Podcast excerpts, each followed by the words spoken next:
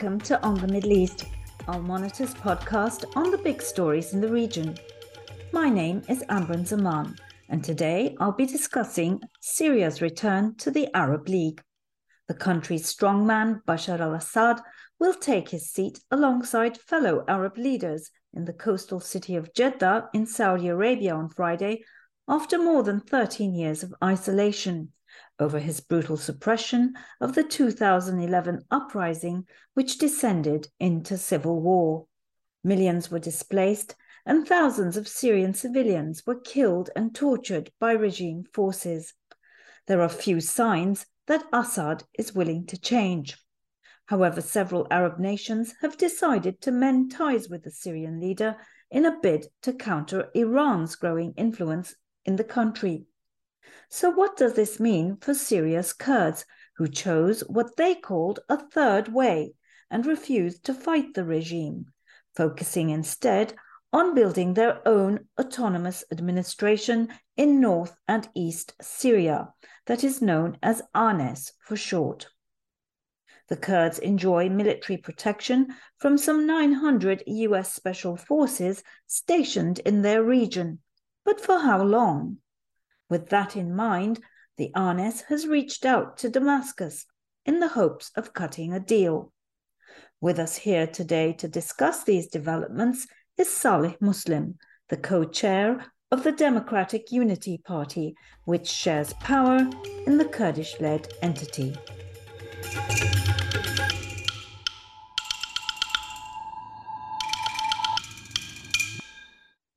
So, welcome to our program, Mr. Muslim. It's great to have you back here again. Uh, hello, regards to all of you and all your uh, followers and uh, listeners. Thank you very much. So, tomorrow is a big day for Syria, well, at least for part of Syria, the regime held Syria, because uh, Bashar al Assad is being formally accepted back into the Arab League.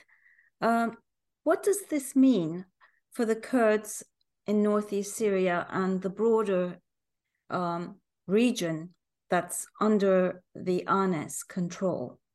Uh, well, uh, of course, we are also following what's going on around, and uh, especially between the Syrian regime and the Arab countries. Uh, we are not bothered from the Arab relations with the regime at all um, opposite of that. I mean, from the beginning of Syrian conflict, we tried to uh, to take the Syrian issue to the Arab League, uh, but we uh, failed. We couldn't do it because of the regime didn't accept it, and the opposition also refused to do so. But now, after 12 years of this killing and destroying Syria, um, they will come to the Arabs. I think I think it will be better but it shouldn't be without uh, any conditions. Uh, there should be some conditions, at least, I mean, uh, to ask the regime to respect the Syrian people and the Syrian, uh, I mean, um, people with their uh, all, uh, I mean, um, ethnically and the believers and all, all the Syrian components to be accepted. I mean, otherwise, it wouldn't help anything. But for this meeting, it means, uh, I think, uh, if we think in the other way, I mean, from the Arab views, uh, from the beginning, all these countries they were against the Syrian regime, and this left the Syrian regime alone. So uh, there, there, there was kind of uh, vacuum which uh, benefited Iran has benefited from it, and the Turkey and the others, but the Arabs were away at the last, I mean, uh, they found that it's not uh, good for them. I mean, to leave Syria with the other's hand. So they should do something. And the beginning is to make the relations between the Arab countries and the Arab League with the Syrian regime, so maybe they can be helpful. Uh, and I think this is the right way to do it. Uh, from our side, I mean, um, the administration here, democratic, democratic administration in northeast of Syria, they issued, uh, uh, I mean, a statement saying that uh, they welcomed, I mean, this uh, step for Syria. But um, of course, I mean, also they asked uh, uh, for the Arab countries and the Arab League to ask the regime or to put the conditions uh, for democracy and freedom and uh, to respect the Syrian people. So I think if they do it, it will be okay. So it depends on uh, uh, how they are going to deal with the Syrian regime from now on. I mean. Right, but I mean, politically, they've already taken that step. He's back in the league without him having made practically, well, he's made no changes whatsoever. And you have uh, uh, recently put out a declaration outlining how there can be peace between uh, the northeast Syria and the regime, and citing several conditions uh, for such a peace to be achieved. And have you had any kind of response to that declaration so far from the Syrian regime or for from any of the Arab League countries that have been pushing for a reconciliation with Syria for that matter? Well, uh, actually, officially, we didn't receive any any response to uh, to our declaration, um, but uh, uh we reached to all of them. All of them. I mean, even the the people in the Arab League and all the countries and the uh, the all the Arab countries. I mean, we, we are sure. I mean, they have received it, and also for the regime, they have received it. Uh, within Syria, we received the answers from uh, many political parties, uh, from the opposition, and uh, which some of them are still living in the in the regime areas and uh, the others in, even from outside. So they welcome such a step, I mean, for this uh, declaration. Uh, but we need, I mean, this is not enough, of course. I mean, we are st still contacting them because uh, when we issued, I mean, this declaration, it wouldn't uh, uh, such accept or not accept, not like that. Is that open the door for any discussions, any dialogue for all the sides and we are still doing so. I mean, in uh, any platforms in, in Europe and uh, even in Syria and internally with our people, uh, we are discussing it, and uh, everybody looks it's it's a positive step. But as a result, we till now we didn't have uh, any I mean, official respond to it from the regime or from the others. But I think uh, uh, this is not the way, I mean, to have uh, the respond directly. Uh, it should be matter for discussion in some conferences or some uh, uh, platforms, political platforms, I mean, to be discussed and agreed or not. Maybe because we have many uh, platforms in Europe and so uh, such the opposition, democratic opposition, and so.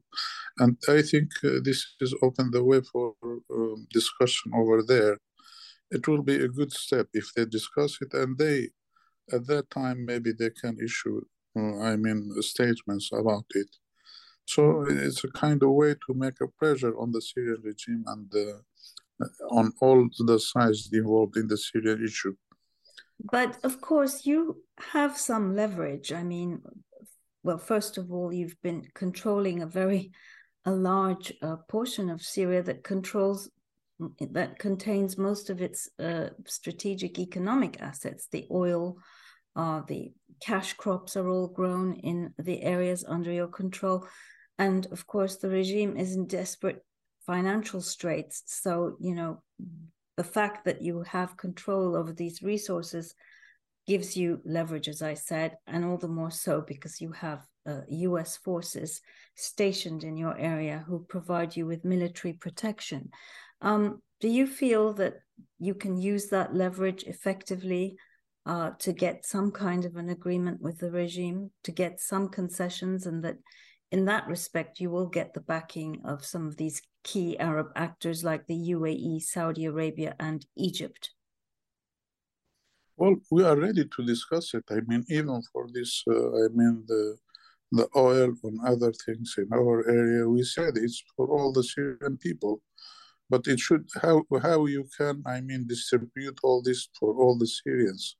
It should be a matter of discussion. I mean, we should find a way to reach to everywhere, to I mean to to let everybody to get benefit from what we have in hand, and also we should benefit from the other areas. So it needs uh, sitting and discussing and dialogue. Maybe we can find the, uh, I mean, a result for that. We cannot uh, tell the regime to come and control everything without as nothing happened.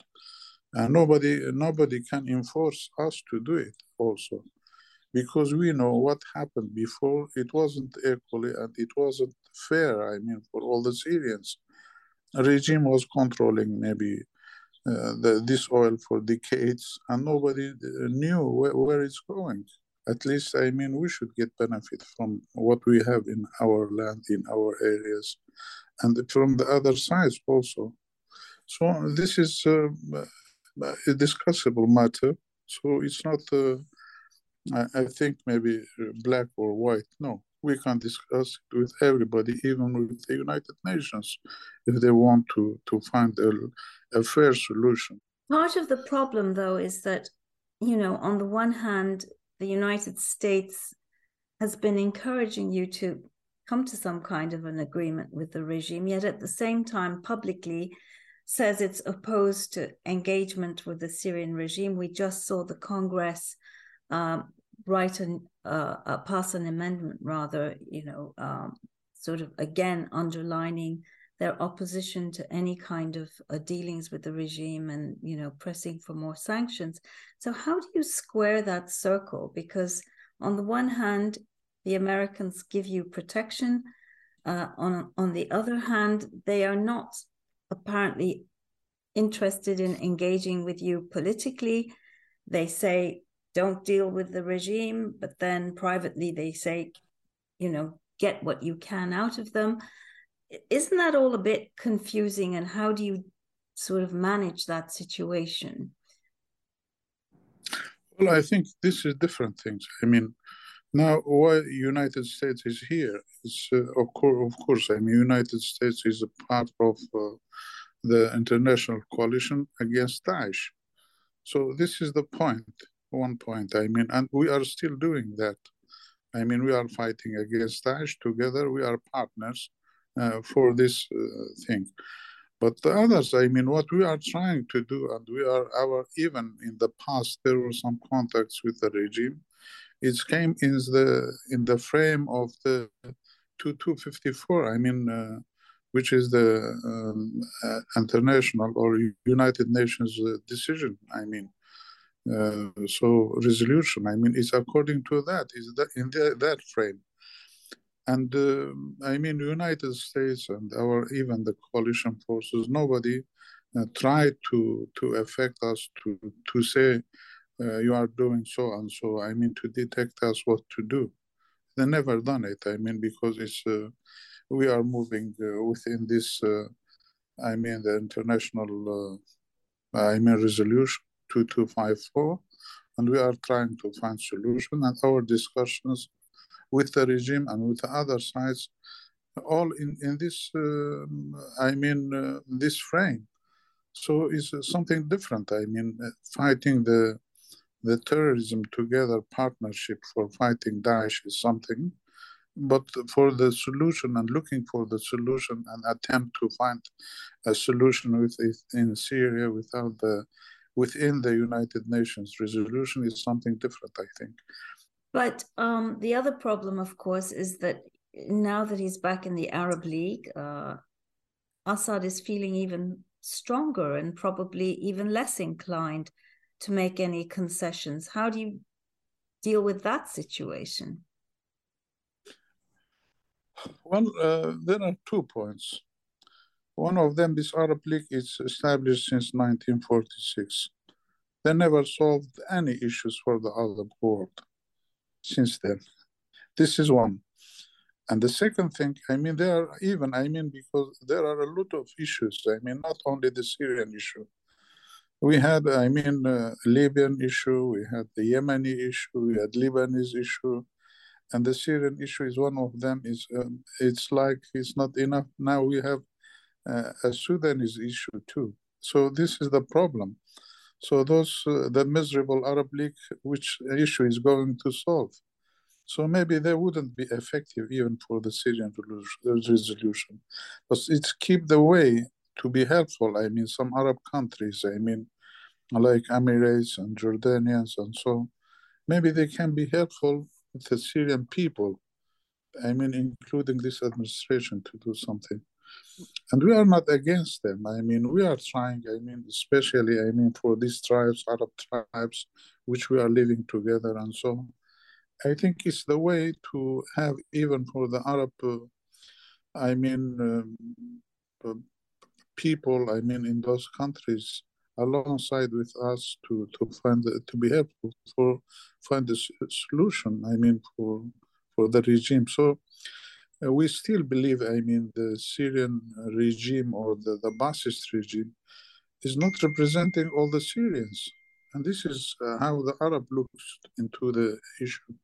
But because of their relations, they have they didn't have relation officer relation with the regime. They couldn't even contact the, the Syrian people. But now is the door open for them to, to contact them, and we will be helpful for that instead of uh, Turkey and Iran and the others to be involved in, in the Syrian regime. So we are ready to discuss it with, uh, with the Arab world, with the Arab, which they understand, I mean, us very well, and we understand each other, I mean. So I think uh, there is um, is not against any democratic solution in Syria.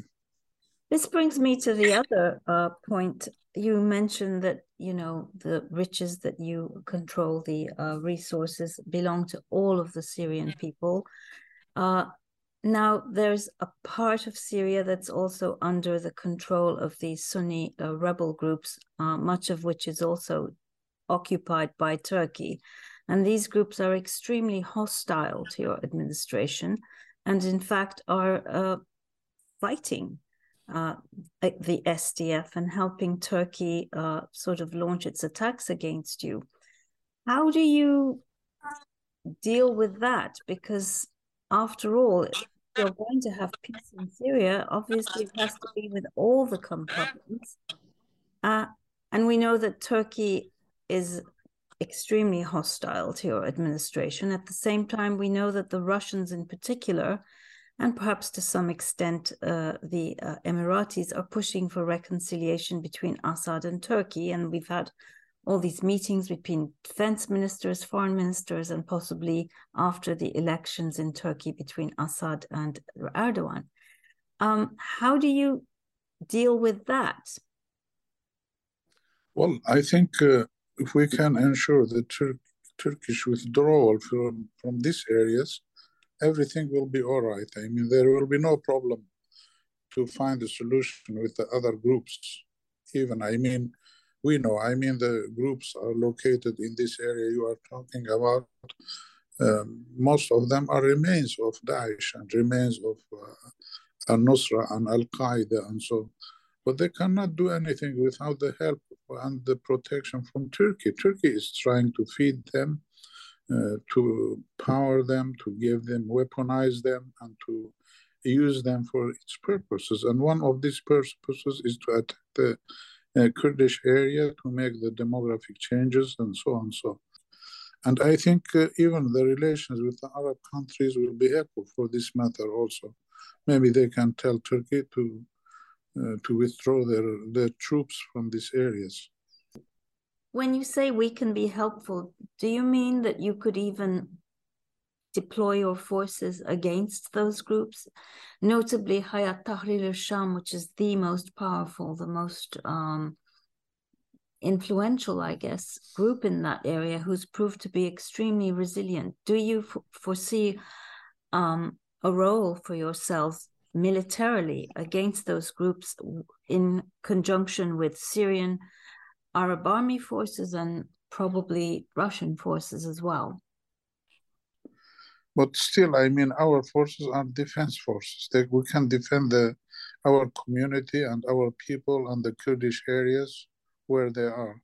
And even for democratic Syrian forces, uh, there are defense units, there are defense forces, not attacking forces to anybody. But if they try to attack our areas, of course, we will defend ourselves. I think, I mean, there will no be any agreement with uh, Daesh remains, for example, and for Nusra remains, because all of them, they have attacked our areas before uh, to go to the, those areas under the protection of, of Turkey. They were fighting in our areas. They fought in Kamishli, they fought in, in Deir in Raqqa, in Kobani before Daesh, and then Daesh came and fought. Also, they fought, and all remains of those, I mean, uh, which we call them mercenaries of Turkey, and now they are collected in that areas. So I think this should be solved also. I mean, if Turkey withdraw, maybe they should think what to do with those. I mean, to take them with them or to leave them or de-weaponize them. I mean, take the weapons from them. And I think uh, at the end they are Syrians. I mean, maybe if uh, there is no effect by Turkey and no uh, maybe Turkish help, uh, they wouldn't. Uh, there wouldn't be any any fight. But if they try to attack our areas by Turkey or by the others, at, the, at that time we will defend ourselves. I think. Well, Turkey just had an election and President Erdogan won in the first round. And a lot of people seem to think that he will probably prevail in the second round in May 28th. Now, that's obviously bad news for Rojava, correct? And it lessens uh, the probability of a Turkish withdrawal, correct? And increases the probability of further attacks against Rojava, right? Well, uh, it's not only bad for Rojava. I think it's, it's bad for, for everybody in the Middle East and all the people.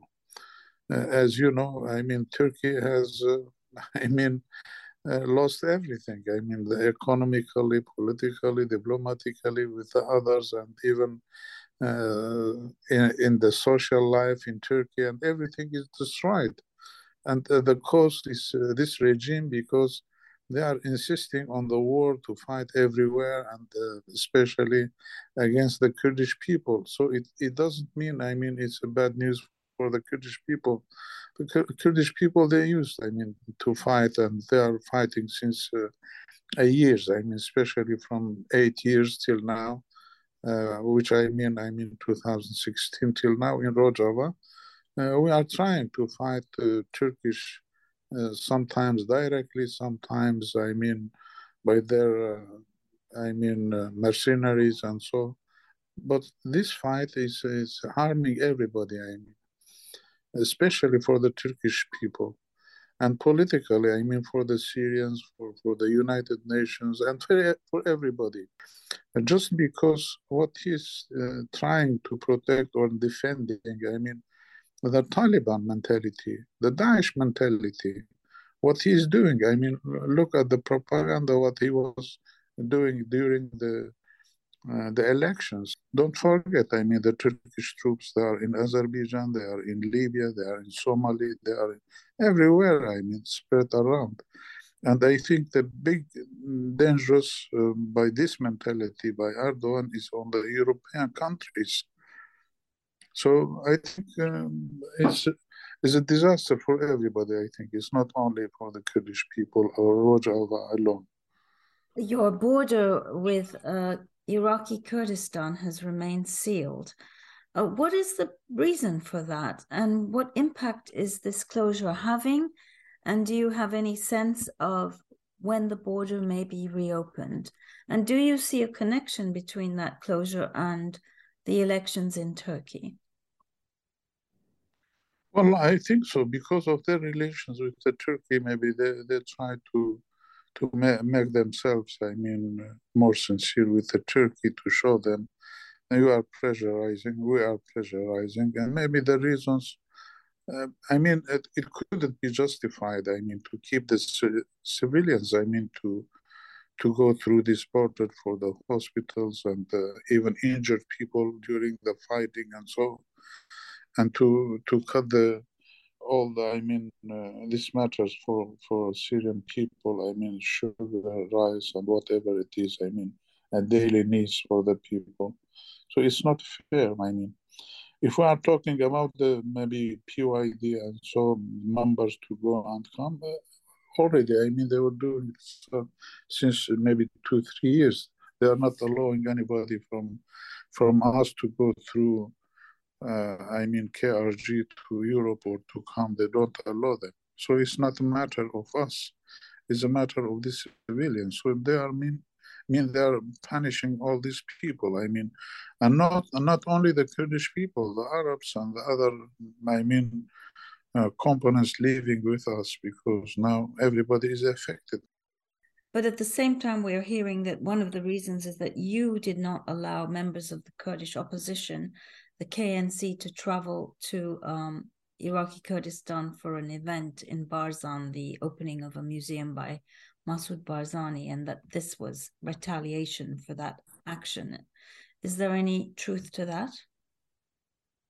Well, I don't know really because this is a, a kind of excuse because even before, I mean, the administration sometimes they allow, they don't allow it's something different. But what we were asking from the beginning to keep this uh, uh, gate or this pass, pass I mean, uh, between us and them without any political reasons. I mean, to be to um, get away from the politics. I mean, it's just because because it's humanitarian case.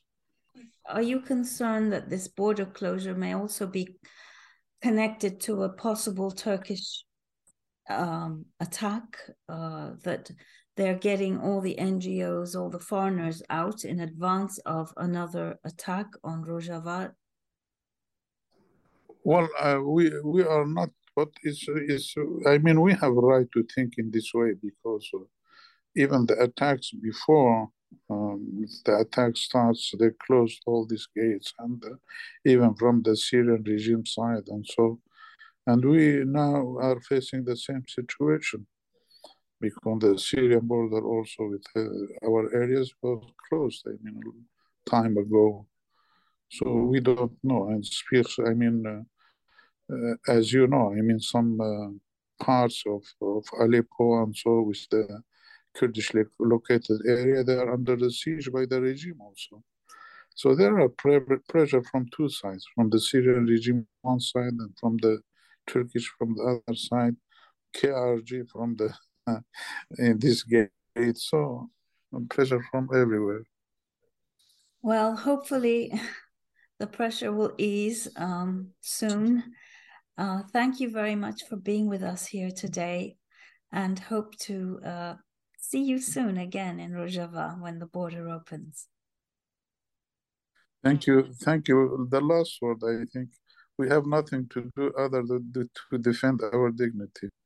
That's all, all what we can say. Thank you very much for you. Thank you. And this brings us to the end of this week's On the Middle East. I hope you enjoyed my conversation with Salih Muslim, and I do apologize for the quality of the sound, but uh, the internet isn't working all that well in northeast Syria, and I'm sure you can imagine why it's a conflict zone.